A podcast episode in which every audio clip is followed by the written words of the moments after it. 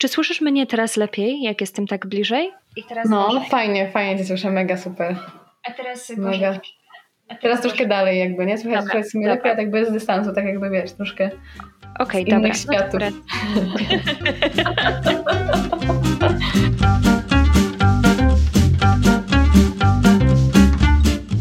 Cześć, z tej strony Klaudia z k2.online.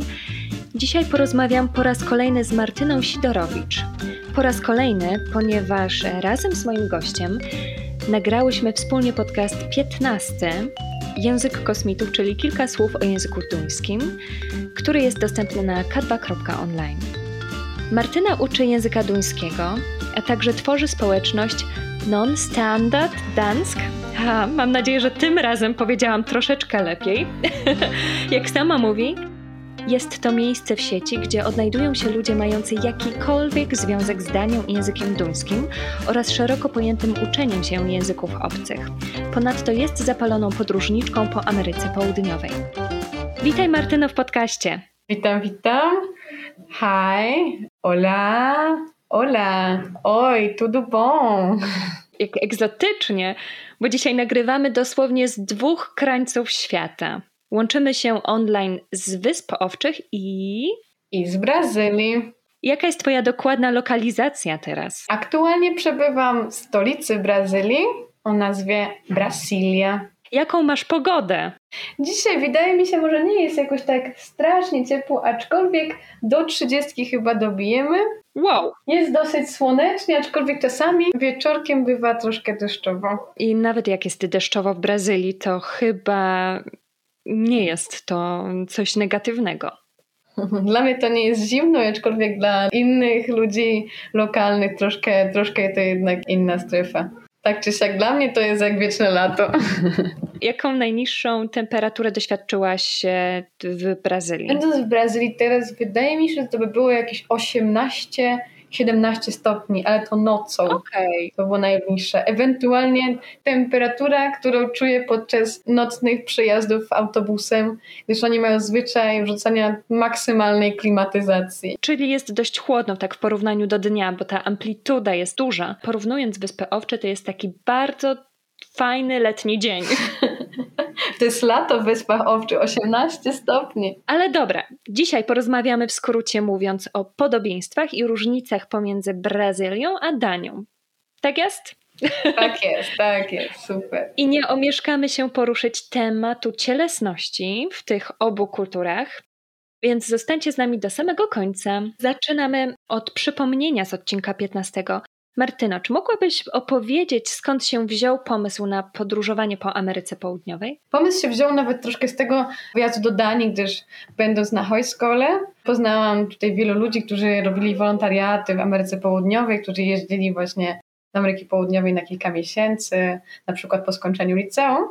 I te historie zainspirowały mnie w sumie do własnych poszukiwań w tym kierunku. Zwłaszcza, że miałam też hiszpański w liceum, także udało mi się odświeżyć i, i też wyruszyć właśnie w tamtym kierunku za śladami kolegów z school. Mm, gdzie już byłaś? Na początku w 2019 roku, to dosłownie właśnie po tym, jak mieszkałam kilka miesięcy w Danii, pojechałam do Argentyny i potem zrobiłam jeszcze troszkę Boliwii, Peru i południe Paragwaju. Aktualnie bardziej drążę właśnie Brazylię. I gdzie się Tobie najbardziej podoba? Hmm, trudne pytanie i, i trudna odpowiedź. Wszystkie, każdy z tych krajów ma w sumie jakąś taką swoją specyfikę i rzeczy, które mi się podobają, nie podobają. Aktualnie bardzo, ale to bardzo zachwycam się Brazylią która na początku dla mnie była mega, mega tajemnicza i też ma taką dosyć może nie, nie za bardzo wygodną dla, dla tego kraju propagandę, że jest jeden z najniebezpieczniejszych krajów świata i, i w sumie na początku też to mnie troszkę uderzyło, ale co teraz? Brazylia wydaje mi się najbardziej, najbardziej najciekawszym w sumie z krajów, które odwiedzałam. A czy trudno jest pogodzić życie, podróżowanie, także pracę, będąc w Ameryce Południowej? No bo nie pracujesz w Ameryce Południowej, pracujesz online nad swoimi projektami, które ich tą, tą bazą jest Polska. Yy, czy to jest trudne? Wydaje mi się, że Nie tylko na początku trudne, trudne jest w sumie zorganizowanie swojego czasu. Wiadomo, trzeba też się czasami dostosować do europejskiej strefy czasowej, do tego jak w Europie była zmiana czasu i zawsze raz mi się w sumie udało, czy tam za dwa pomylić godziny. I też właśnie trzeba zawsze patrzeć na to, żeby mieć dostęp do internetu. Czasami, wiadomo, te moje lekcje ograniczają mi mo moją mobilność. Nie, niektóre dni muszę po prostu siedzieć w domu na przykład i przygotowywać się do zajęć, gdyż po prostu e, gdybym pojechała gdzie indziej, nie miałabym stabilnego dostępu do internetu. Także głównie rzecz biorąc, w sumie trudność polega na organizacji własnego czasu i na dostępności internetu czasami gdyż też właśnie raz byłam w takim miejscu czy dwa, w którym internet działał bardzo kiepsko, gdyż, gdyż padał deszcz albo po prostu warunki atmosferyczne nie pozwalają na to, by działał lepiej. Jak godzisz to podróżowanie ze swoimi finansami? Czy trudno jest zorganizować podróż po, Amery po Ameryce Południowej? Jak w ogóle do tego tematu podchodzisz? Ja ogólnie decydowałam się tak nawet od początku, jak chciałam już pojechać do Ameryki Południowej po raz pierwszy, żeby jeździć samotnie czy samotnie, zjeżdżać pojedynkę, gdyż, gdyż jest to ogólnie technicznie łatwiej, łatwiej do zorganizowania, bo nie musimy się ograniczać tą inną osobą, pytać się nikogo, gdzie chce jechać, tylko po prostu można sobie tą podróż bardzo improwizować. I wydaje mi się, że to jest nawet dosyć łatwe do zorganizowania. Kwestia wyszukania jakiegoś tańszego lub bardziej ekonomicznego lotu, skompresowania swoich rzeczy i czasami kwestia może powiedzmy wyrzeczeń, bo też nie, nie możemy zrobić wszystkiego i trzeba być przygotowanym na różne, na różne y, ewentualności klimatyczne i ogólnie różne ewentualności. Ale wydaje mi się, że to nawet nie jest tak trudne. Dla osoby minimalistycznej, która nie wymaga dużo od życia, jest to nawet dosyć proste. I też na starcie w sumie odwaga. Oczywiście potrzebna jest ta magiczna, magiczny impuls, odwaga, bo też e, jest wiele, wiele takich e, konceptów o tym, że to niebezpieczne podróżować samotnie, jeszcze dziewczyna sama w takim bardzo niebezpiecznym świecie. Także kwestia zebrania się i pomyślenia, dobra, jeżeli ja nie spróbuję, no to, to nie zobaczę. Właśnie od tej odwagi, od tego pierwszego kroku wszystko zależy. Dokładnie. Tylko postawić pierwszy krok i pojawią się na Twojej drodze odpowiednie osoby. Jeżeli się zadba o siebie i jest się w miarę inteligentną osobą, to wydaje mi się, że podróżowanie nawet w pojedynkę nie jest taką trudną rzeczą taką trudną sprawą. Warto też właśnie, jeżeli chodzi o region Ameryki Południowej, uzbroić dużą cierpliwość. To się też bardzo, bardzo przydaje, bo Tutaj, tutaj czasami są rzeczy, których nie można zaplanować, których nie może, które nie są tak dopracowane, jak my tu mamy w Europie. Tutaj wszystko szybko i wszystko kropka do kropki. Tutaj jednak doza cierpliwości się mega przyda. Mm, no na pewno, tak, tak nam się chyba zawsze Ameryka Południowa kojarzy z, takim, z takimi zasadami, że się coś zrobi jutro, że można to przełożyć, a poczekaj, albo zrobię jak będę mieć czas. Wydaje mi się, że to jest jakąś domeną e, Ameryki Południowej. No ale ty to poznałaś na własnej skórze.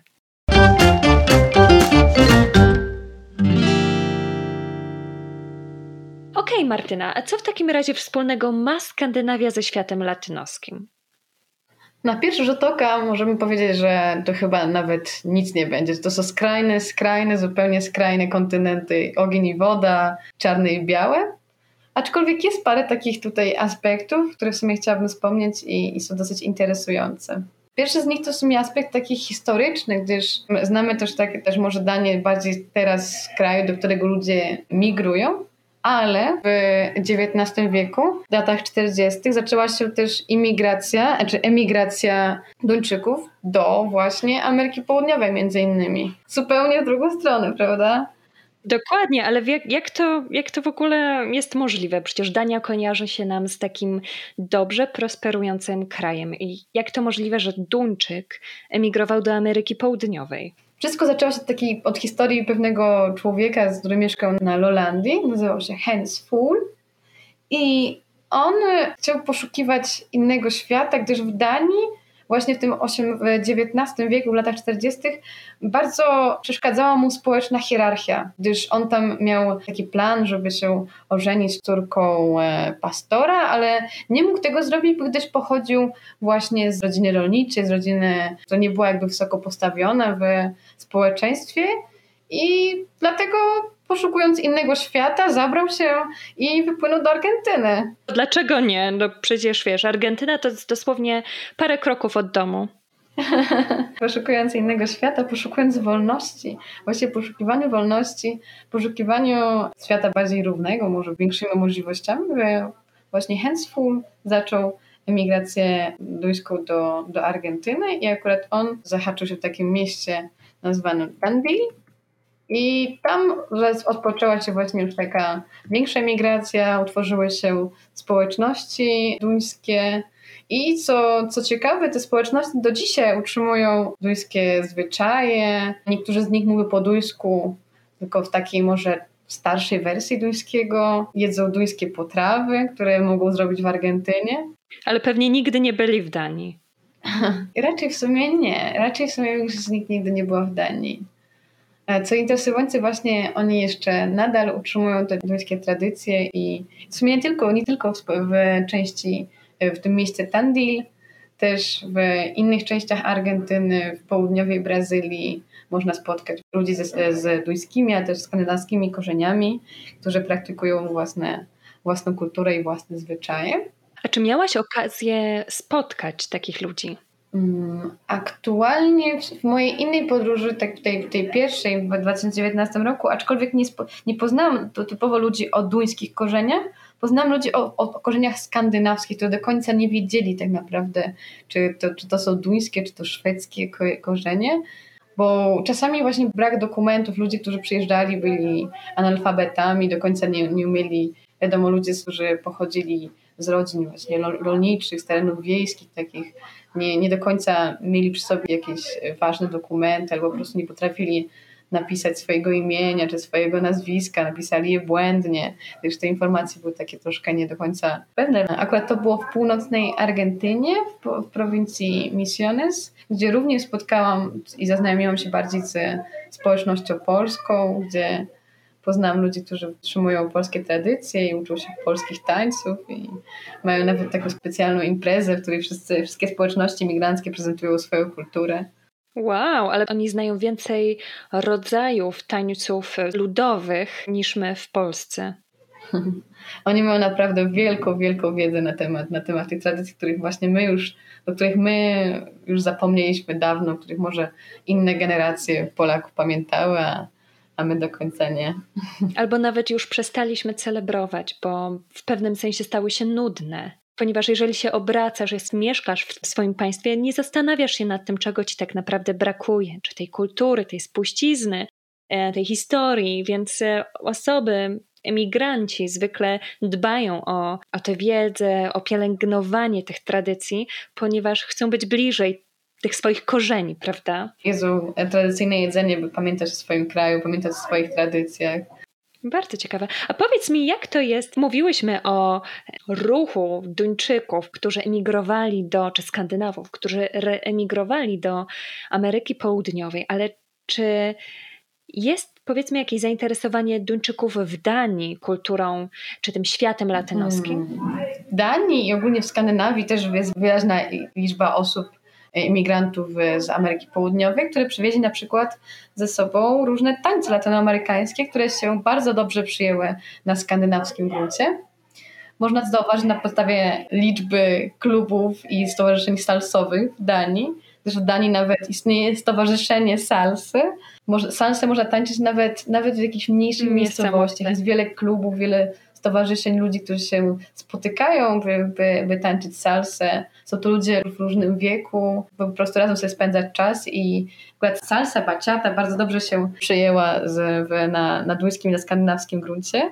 Te tańce przyjęły się wśród obcokrajowców, czy wśród Duńczyków? Powiedziałabym w sumie, że nie tylko i, i wśród obcokrajowców mieszkających w Danii, i wśród Duńczyków. Salsa ogólnie dosyć dobrze się przyjęła tak tak na, na całym terenie w Danii. Ja sama pamiętam, mieszkając w Aarhus, chodziłam na takie spotkanie, tam było, była, co czwartki była salsa w jakimś klubie, jeszcze udało mi się przyjść na jakieś spotkania w tej salsie wersji, wersji Mambo i tam byli zarówno Duńczycy, jak, jak i obcokrajowcy mieszkający w Aarhus. Okej, okay. no to ciekawe, ponieważ Duńczycy nie wydają mi się takim tanecznym narodem. Na pewno są mniej taneczni niż ludzie z Ameryki Południowej ale jednak ta salsa, wydaje mi się, że to też jest taka forma łączenia pokoleń, łączenia takiej aktywności w czasie wolnym. Dosyć wolna, w może ciekawa, spędzania, spędzania czasu, ruchu innym niż siłownia. I też um, uwolnienia w pewnym sensie jakichś emocji, wyrazić siebie możesz bardziej dzięki mm, jakimś formom tańca. Więc e, taka salsa, która jest bardzo taka seksualna, taka bardzo intymna, może jakby docierać do nich głębiej.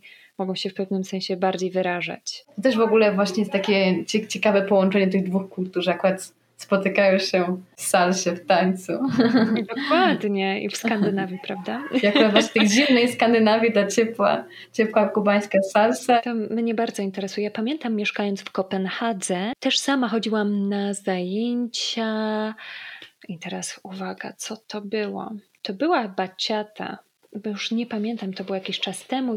Mogłabym na, na podstawie swojego doświadczenia powiedzieć, że tam przede wszystkim była duża ilość obcokrajowców na takim kursie, ale też paru Duńczyków się pojawiło to, i to mężczyzn. Tak, to było bardzo ciekawe. bardzo ciekawe. Bo pamiętam właśnie z, moich z tych zajęć, na które ja chodziłam, z tych właśnie imprez salsowych, tam byli wielu, wielu obcokrajowców, wielu Duńczyków, ale ludzie w wieku od osiemnastki aż po 60 powiedzmy, czy wyżej. Było spod, aż nawet spotkanie pokoleń. Te zajęcia salsy. Nie wiem, jak wyglądają takie zajęcia może w jakichś mniejszych miejscowościach, bo to jednak Aarhus to drugie największe miasto w Danii, ale, ale tak czy siak tak czy siak nawet w mniejszych miejscowościach ludzie spotykają się, by, by tańczyć salsę. Ciekawe. No na pewno takie, takie e, kursy salsy się nie przyjmują na Wyspach Owczych. E, najbliższe zajęcia takim tańcom latynoskim to są zajęcia zumby. Ale jak same nawet przed nagraniem wspomniałyśmy, no zumba to, to taki powiedziałybyśmy taki produkt czekoladopodobny, prawda? Więc... Z tańcem trudno, miałoby może mało wspólnego z bardziej aerobik, czy taki właśnie typowo ruch Właśnie tak poruszając tę mm, taką seksualność tej salsy, tą cielesność, czy mogłabyś coś powiedzieć więcej o tej, o tej cielesności w kulturze skandynawskiej kontra latynoskiej, czy i latynoskiej? Na przykładzie Danii i Brazylii, w których miałaś i masz okazję bywać bardzo często. Jak to się właśnie przejawia? No bo mamy tę cielesność taką, mm, ten taki stosunek do ciała bardzo taki wyraźny i czysty w Skandynawii, ale to zupełnie inaczej przejawia się w kraju latynoamerykańskim. To jest w sumie bardzo, bardzo ciekawy temat, bo też ja przyjeżdżając w sumie z bardzo pruderyjnej, takiej ukrytej, powiedziałabym, kultury ciała w Polsce do Danii, czułam się po prostu bardzo tak, może troszkę na początku obco, z tym, że zdanie w Skandynawii ogólnie ludzie bardzo swobodnie czują się, czują się ze swoim ciałem. Chodziłam na plażę, po prostu mogłam widzieć, że ludzie się przebierają dosłownie na, na plażę albo zdejmują ciuchy i, i wchodzą do wody bez, bez żadnego uczucia wstydu, gdzie w Polsce w ogóle to nie było mega, mega dziwne. I w Danii taki właśnie stosunek, kultura ciała może nie, nie ma dużej takiej y, dbałości o, o wygląd, nie, nie przyjmują się, każde, każde ciało jest w sumie piękny, indywidualny i nie potrzebuje jakichś takich specjalnych względów, gdzie, gdzie ludzie jakoś specjalnie o nie dbają, że ktoś może dbać, też może nie dbać i, i to jest takie bardziej swobodne, ale w sumie okej. Okay. W porównaniu do, do Brazylii, gdzie ciało jest piękne, a też ustępuje taki bardzo silny kurcz ciała, gdzie ludzie bardzo dbają o własny wygląd, nawet mężczyźni chodzą na na różne zabiegi. Są salony, salony fryzjerskie, salony barberskie są już tak bardzo rozbudowane, że, że nawet w najmniejszej miejscowości można znaleźć takie, takie przybytki.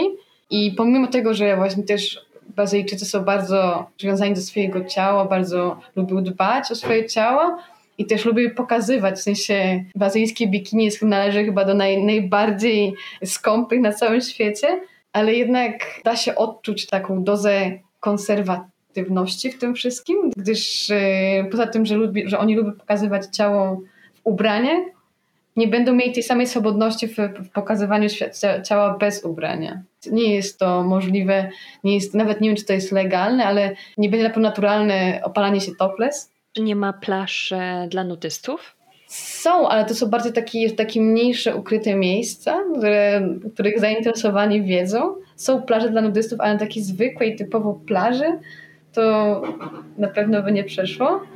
I, I też właśnie te wydanie ludzie się przebierają czy coś, to tam ludzie bardzo szukają jakichś takich ustronnych, ustronnych kątków, żeby się jakoś, żeby ludzie nie zauważyli na gości. Ludzie pomimo tego, że są bardzo, bardzo piękni, dla mnie Brazylia to kraj pięknych, pięknych ludzi, lubią się pokazywać w skąpych ciuchach, ale jednak bez ubrania to już jest, to już jest za dużo. Tutaj właśnie ta taka przewrotność brazylijskiego kurtu ciała. No nawet e, myśląc o samym karnawale Brazylii, przecież tam nagość króluje wszemi wobec, a jednak no, faktycznie są, e, te ciała są delikatnie otoczone jakimiś koralikami czy jakimiś tam delikatnymi paseczkami, e, czyli oficjalnie nie są nadzy, ale to jest bardzo ciekawe, że na plaży nie możesz się opalać toplec, ale e, jak najbardziej możesz uczestniczyć w karnawale, który celebruje tę cielesność. Bardzo, właśnie to jest bardzo, bardzo ciekawe, w sensie nagość, ale jednak nie do końca. lekko ukryta nagość. To nie jest ta, ta skandynawska swoboda, gdzie, gdzie możesz tak naprawdę ciało to jest tylko twoje ciało i nie powinno nikogo obchodzić to, czy je widzisz, czy nie widzisz. Bardzo ciekawa perspektywa, jak Skandynawowie i Latynosi widzą swoje ciało. A jak w takim razie to ty odbierasz osobiście? Pochodząc z Polski, my mamy zupełnie inne podejście do cielesności. Pamiętam, idąc na basen, popatrzenie się na drugą nagą kobietę, na jej biust, na jej kształty, jest czymś nieeleganckim e, w naszej społeczności. Przynajmniej tak było za moich czasów e, w szkole. W Polsce wiele saun to są sauny, gdzie się wchodzi w bikini e, lub można mieć ze sobą jakąś ta, jakiś tam ręcznik gdzie tak naprawdę definicją samej sauny jest to, że wchodzi się nago i następuje kompletne oczyszczenie. W Skandynawii spotkałam się z czymś takim, że jednak ta cielesność nie jest takim problemem, czyli kobiety na basenie czy pływając sobie nawet w oceanie nie, nie czują się skrępowane swoją cielesnością. Wchodząc do sauny, wszystkie wchodzimy nago. Jak to jest w takim razie w Brazylii? W Brazylii to sauna jest na dworze, nie potrzebują sauny. Mam bardzo ciekawą perspektywę na, na ten temat, bo w sumie właśnie obywając z kulturą skandynawską i teraz kulturą latynoską widzę po prostu wszystko jakby z podwójnych perspektyw. I ja tak naprawdę nauczyłam się dużo od Duńczyków, o takim bardziej luźniejszym podejściu do swojego ciała. Przez też właśnie pamiętam, mieszkając w Danii już przestałam się malować, przestałam nosić buty na wysokie obcasie prawie że wcale, bo stwierdziłam, że jeżeli Duńczycy mogą, dlaczego ja nie? Mhm, dokładnie. Ja mam bardzo podobnie. Ja mam bardzo podobnie. W ogóle chodzenie na obcasach to już należy do rzadkości. Dużo nauczyłam się właśnie od, od, od Skandynawii, a propos właśnie podejścia do, swoje, do, do, do, do ciała i takiego bardziej może luźniejszego e, rozumienia kwestii nagości, czy obcowania z kimś innym i, odkrywania czy zakrywania swojego ciała. Także ja tak naprawdę próbuję zrozumieć, dlaczego Brazylijczycy nie myślą tak jak Skandynawowie, gdyż po prostu im tak naprawdę do, do tego myślenia skandynawskiego tak naprawdę nie jest daleko. Oni lubią odsłaniać swoje ciało. Dla mnie tak naprawdę jedyne, co mi przeszkadza w ich perspektywie postrzegania właśnie cielesności jest to, że ciało kobiety jest bardzo seksualizowane. Tak naprawdę mężczyzna ma, ma o wiele więcej praw w odsłanianiu, czy w ogóle w swojej wolności cielesnej niż kobieta, bo zawsze kobieta to musi wyglądać ładnie, musi się jakoś podkreślać swoim ubiorem, musi, bo jej ciało jest obiektem z westchnień, jest obiektem spojrzeń i musi być takie, jaki chce mężczyzna. To mi bardzo przeszkadza i może nie do końca w sumie rozumiem, dlaczego oni potrafią się pokazywać w bardzo skąpych ciuchach, ale jednak wstydem jest pokazywanie się nago. A powiedz mi, jest tak mnie zastanawia taka informacja, którą wyczytałam gdzieś w internecie, czy to prawda, że Brazylijki, no nie wiem jak to, czy, czy Brazylijczycy również w tym partycypują, często korzystają z operacji plastycznej. Wydaje mi się, że tak, gdyż po prostu to też właśnie ta kwestia presji i kultu ciała, że chcą wyglądać idealnie i wiele razy widziałam w sumie operowane piersi na, na plaży i to wszystko jest takie wiadomo widoczne i ta presja, żeby wyglądać ładnie, wiadomo, ludzie z wyższych sfer, których na to stać, robią, robią takie rzeczy. Jakby pretekstem do wykonania takiej operacji jest to, żeby wyglądać ładnie, czy im to w jakiś sposób pomaga na co dzień, nie wiem, żeby znaleźć pracę, czy, no nie wiem, znaleźć lepszego męża, lepszą żonę. Trudno mi to, to postrzegać w taki sposób, czy lepiej znaleźć pracę, czy lepiej znaleźć męża, gdyż po prostu tutaj to jest duża presja tak naprawdę na każdym kroku presja, żeby, żeby wyglądać dobrze. Tutaj nie jest to, że jak w Danii, że można wyjść do sklepu tak e, jak, jak, jak wstaje z łóżka, nie? że nie do końca szlaf roku, szlaf roku ledwo otwarte oczy. W sandałach i skarpetkach. Nawet do sklepu ludzie się ubierają, już tam wiadomo też kultura wielu kąpieli w ciągu dnia i wiadomo, musi być perfumy, musi być wszystko ładnie przygotowane. Operacje plastyczne są często, częścią tej całej kultury cielesności. Czy pomagają w znalezieniu dobrej pracy, czy lepszego męża? Trudno mi ten temat cokolwiek powiedzieć, gdyż ja jakoś dystansuję się w ogóle od takich myśli, że to w ogóle mogłoby jakoś mieć na, mieć na znaczeniu. To w takim razie jak ciebie oceniają lokalsi? Bo jesteś z Europy, zapewne nie przeszłaś żadnej operacji plastycznej. Nie wiem, ale, ale zakładam, że nie, bo wydaje mi się, że jednak należą do rzadkości. Nie każda osoba, nie każda kobieta się na to decyduje, a jednak jakby z tego, co słucham, wynika, że większość Brazylijek już przeszła taką operację, chociaż jedną. Czy jak, jak oni mnie postrzegają? Na pewno na początku to też, też mogę, spojrzeć, znaczy mogę wspomnieć o tym, że Brazylia tak naprawdę to nie ma jakby konkretnego wzorca tego, kto jest Brazylijczykiem, jakiejś konkretnej rasy. Brazylii to jest wielka, wielka, wielka mieszanka ludzi z różnych stron świata, różnych ras. Także teoretycznie nawet spotkałam się w pierwszym pytaniu, nie powiedziałam jeszcze nic, czy jesteś Brazylijką? Gdyż ludzie z południa, właśnie szczególnie z południa, są też, są też ludzie takiej białej europejskiej karnacji, są, są, też, są też Brazylijczykami, nie? Także mnie nie zdradza to, to, jak coś już powiem i ten mocny akcent, e, który, który posiadam. Wydaje mi się, że jestem postrzegana jako osoba dosyć atrakcyjna, jako typowo strzelając nawet tutaj ludzie może z północy, z północno-wschodniej części Brazylii powiedzą od razu, że a, ta gringa, ta, ta z Europy, ta z Europy albo ze Stanów. Otrzymuję komplementy, nie zawsze one są może w jakimś dobrym guście, ale jeżeli nie, no po prostu to mogę iść dalej i znoszę spojrzenie i je spoglądam i odpowiadam. Też słyszałam tutaj, co, co, co, co też z takich ciekawszych rzeczy, że niektóre Brazylijki strasznie nie lubią tego, jak, jak w jaki sposób mężczyźni na nie patrzą. Niektóre nawet też aż boją się po prostu przechodzić wokół jakiejś większej grupy mężczyzn, gdyż tutaj no, czasami bywają takie, takie nie, może nie jakieś niesmaczne albo, albo wulgarne komentarze i po prostu Brazylijki bardzo tego nie lubią, się tego wstydzą, może do końca jakby nie miały odwagi w komentarze odpowiedzieć, bo tutaj też jest właśnie dużo, bardzo lansowany taki wzór kobiety, która jest potulna, że ona nie odpowie, że nie, ktoś się spojrzy, coś powie dziwnego, to, to po prostu wystarczy czas spuścić głowę, przejść i, i nic nie patrzy i, i nic odpowiedzieć. Dla mnie to, to było mega dziwne, gdyż zawsze myślałam, że to właśnie odwrotnie, że to ta siła latynoskich kobiet, które odpyskują. Właśnie zadałam Ci to pytanie nie dlatego, że chciałabym negować Twoją urodę, tylko bardziej zastanawiało mnie to, skoro oni już mają jakby w tej swojej kulturze te takie, powiedzmy, nazwijmy to ich kanony piękna, czy traktują właśnie taką europejską urodę i to europejskie piękno, takie bardziej naturalne, z tą taką duńską filozofią, czyli nie malowania się,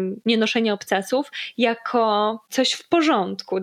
Mi się jak najbardziej w porządku, dlatego też, bo tutaj bardzo brakuje może obcej krwi. Bardzo wszystko, co jest, co jest spoza, co jest z zachodniego świata, z Europy jest, jest fajne. Także jak, jak, jakby nie było, to europejskie zawsze będzie, zawsze będzie ciekawsze, zawsze będzie atrakcyjne. To jakby ty tam jesteś egzotyczna, prawda?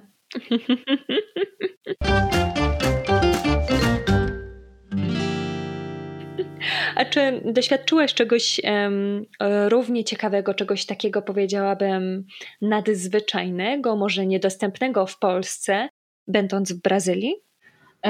Będąc w Brazylii w sumie doświadczyłam wielu, wielu ciekawych rzeczy, a między innymi mogłabym się tutaj podzielić też takim um, doświadczeniem, które w Polsce jest oficjalnie rzecz biorąc nielegalne, że w Brazylii przypadkiem trafiłam na społeczność, akurat nie pojechałam do Amazonii, a trafiłam na e, pewną społeczność religijną, której byłam zaproszona, by razem z nimi napić się ayahuaski. O! A możesz e, wytłumaczyć mniej więcej na czym to polega? Ten rytuał, który przeszłam, polega na tym, że w sumie ludzie spotykają się w czymś domu. Akurat to był domu, dom takiej, takiej specjalnej społeczności religijnej.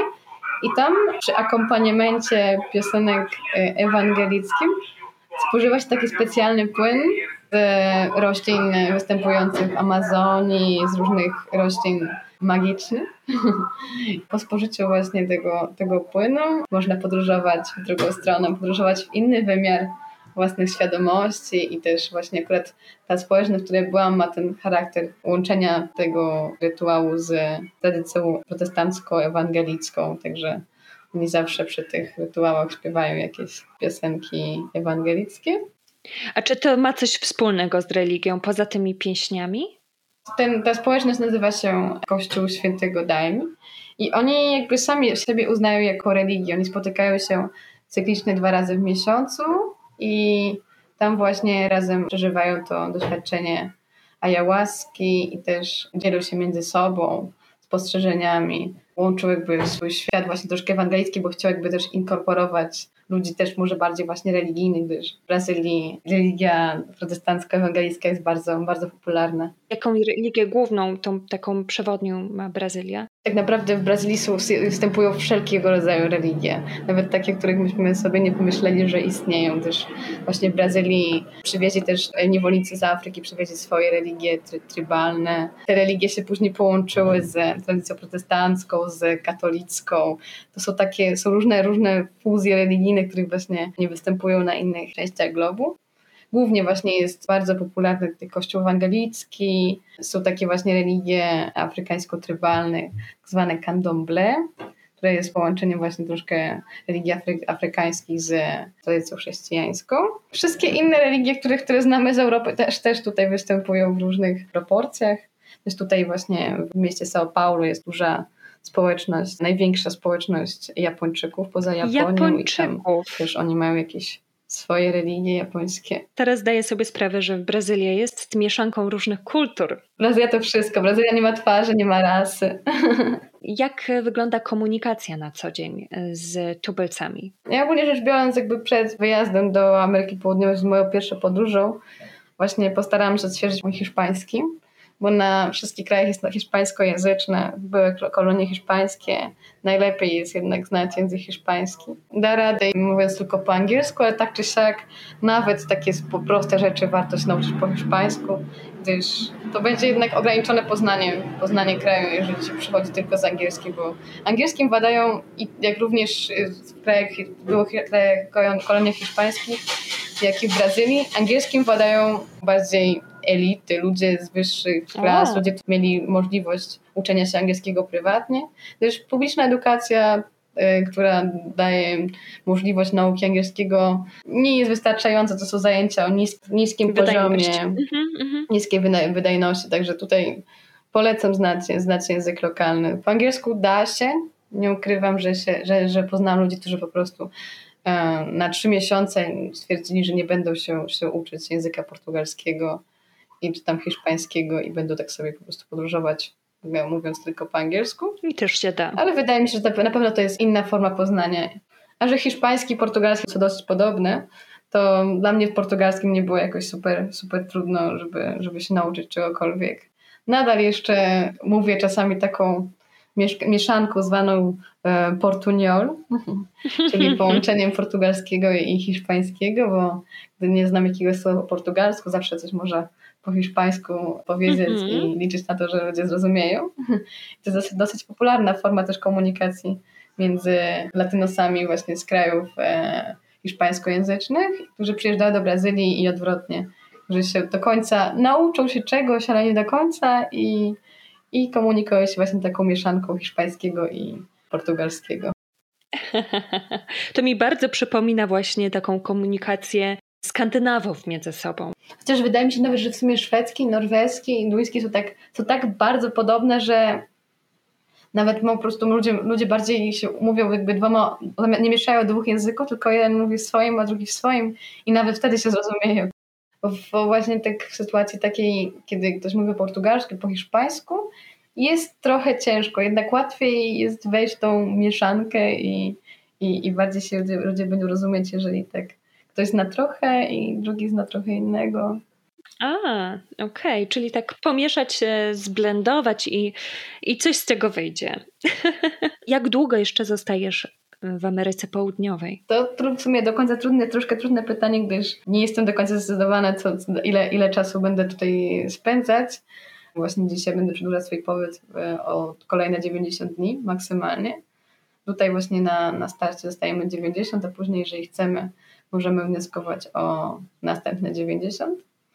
Ale to jeszcze zależy właśnie od. Moje plany są bardzo dynamiczne, także zależy od wielu różnych sytuacji. Martyno, Powiedz mi, gdzie można Cię znaleźć w sieci, ponieważ zbliżamy się już do końca naszego podcastu. Ja obecnie występuję bardziej na Facebooku pod moją stronką Nonstandard Dance. I też ostatnio, jak przyjeżdżałam, przyjechałam do Brazylii, wrzuciłam te, podobne treści, też wrzucam na Instagrama, też z non-standard dance z kropeczkami. A ja na dzisiaj dziękuję Tobie bardzo za rozmowę. Było bardzo ciekawie. Bardzo zainteresowała mnie ta właśnie cielesność pomiędzy tymi dwoma skrajnymi kulturami. I zachęcam Was również do słuchania pierwszej rozmowy z Martyną, bo ona była głównie sfokusowana na język duński. Również dziękuję za rozmowę i zachęcam do, do śledzenia tutaj mojej, mojej strony fanpage'owej i do przejrzenia przedniego odcinka. Até logo, até pronto. Beleza, gente. Ciao. A Was, drodzy słuchacze, zachęcam do śledzenia profilu k2.online na Facebook, Instagramie, gdzie razem z Kamilą dzielimy się na bieżąco dawką inspiracji z Niderlandów i Wysp Owczych. Zajrzyjcie również na bloga k2.online, gdzie poza samymi podcastami znajdziecie dodatkowe materiały pod każdym z odcinków. Pozdrawiam Was serdecznie, do usłyszenia ponownie. Klaudia Borowiec z k2.online.